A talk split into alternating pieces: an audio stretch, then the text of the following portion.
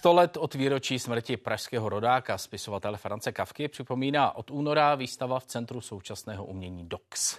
Kafkaesk reflektuje Kavkovu politiku ve tvorbě 30 umělců z Česka i ze zahraničí. Třeba britská dvojice, bratři Chapmanové nebo filmový režisér David Lynch.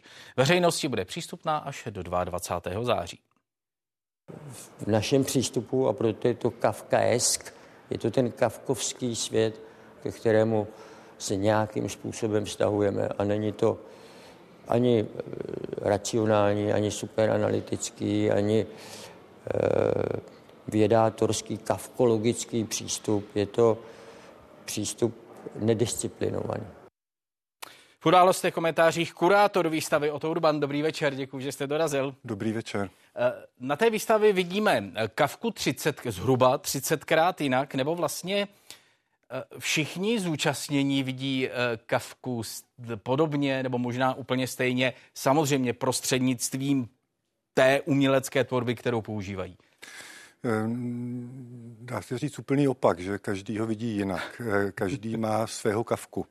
To je jeden z takových jako podtitulů té výstavy, protože ten způsob, jakým se s kavkovým dílem, ale i životem jednotliví umělci a umělkyně vyrovnávají, je velice různorodý. Eh, to znamená, že vidíme mnoho různých, eh, mnoho různých kavků, to znamená, kavka ve své tvorbě nepromlouvá tak jasně a srozumitelně, že to všichni pochopí? Nebo ty zákonitosti a složitosti dnešního světa eh, jsou tak různorodé, různorodé že to vlastně ani jinak vidět, vidět nejde? Ono, můžete tu tezi rozvíjet, že nejen každý má svého kavku, ale každá generace má svého kavku.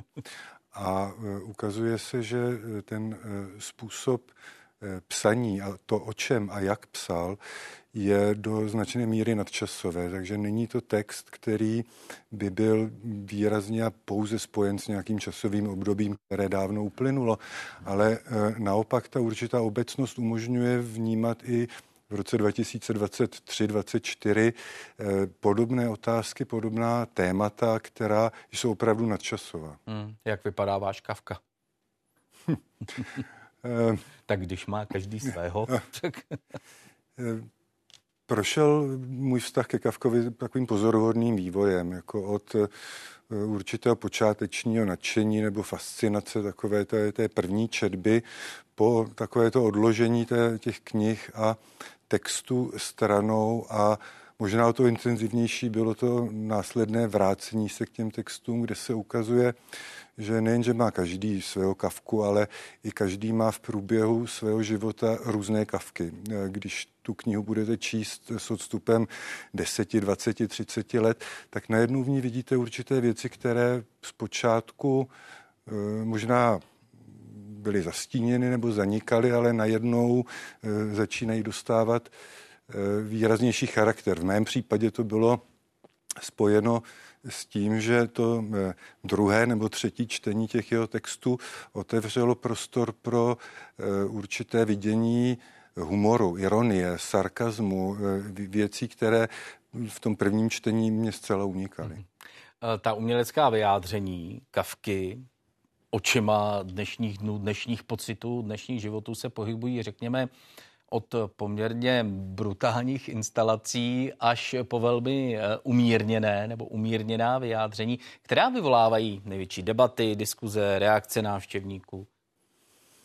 Možná je příliš brzo v tuhle chvíli ještě na tuhle otázku odpověď. Přece jenom ta výstava byla otevřena před relativně krátkou dobou, ale stejně jako každý má svého kavku, tak každý na té výstavě si najde dílo, které ho osloví. Proto eh, hmm. my jsme nechtěli vytvářet nějaký kompaktní jednolitý celek, který eh, řekne, toto je kavka a nic jiného. Naopak, my jsme spíš chtěli naznačit tu mnohost, ty desítky a tisíce plošin a vrstev, kterých se to dílo dá číst, dá vnímat a nejen racionálně, ale i v emocionální rovině. Hmm. Vy už jste připomněl, že vlastně cílem je i ten eh, pohled dnešníma očima, to znamená i v reakci na aktuální události. To tam máte taky konkrétně, tedy hm, emocionální eh, reakce na aktuální fázi izraelsko-palestinského eh, konfliktu. Jak silné dílo v tomto případě můžeme vidět? Těch děl, která jsou velmi jako aktuální, je tam víc, hmm. nejen tedy ten, ten, ta série Kafka v Izraeli nebo v Jeruzalémě, ale je tam i dílo, které se jmenuje Duše Kijeva od moldavského autora Alexandra Tyneje, který vlastně tu kavkovskou tématiku aktu, aktualizoval v souvislosti se současnou eh, válkou na Ukrajině, protože se ho to samozřejmě dotýká a když to téma zpracovával, tak ho viděl tí, tou, touto, eh, tí, tímto prismatem. Nebo dílo anglického sochaře Meta Kolišova, které eh, reflektuje množství Eh, hejtu na sociálních sítích na konkrétní osoby na základě konkrétního algoritmu a eh, ten uvádí do pohybu motory toho, jak jste měli v té upoutávce toho, toho naštvaného jelena. Jako jo.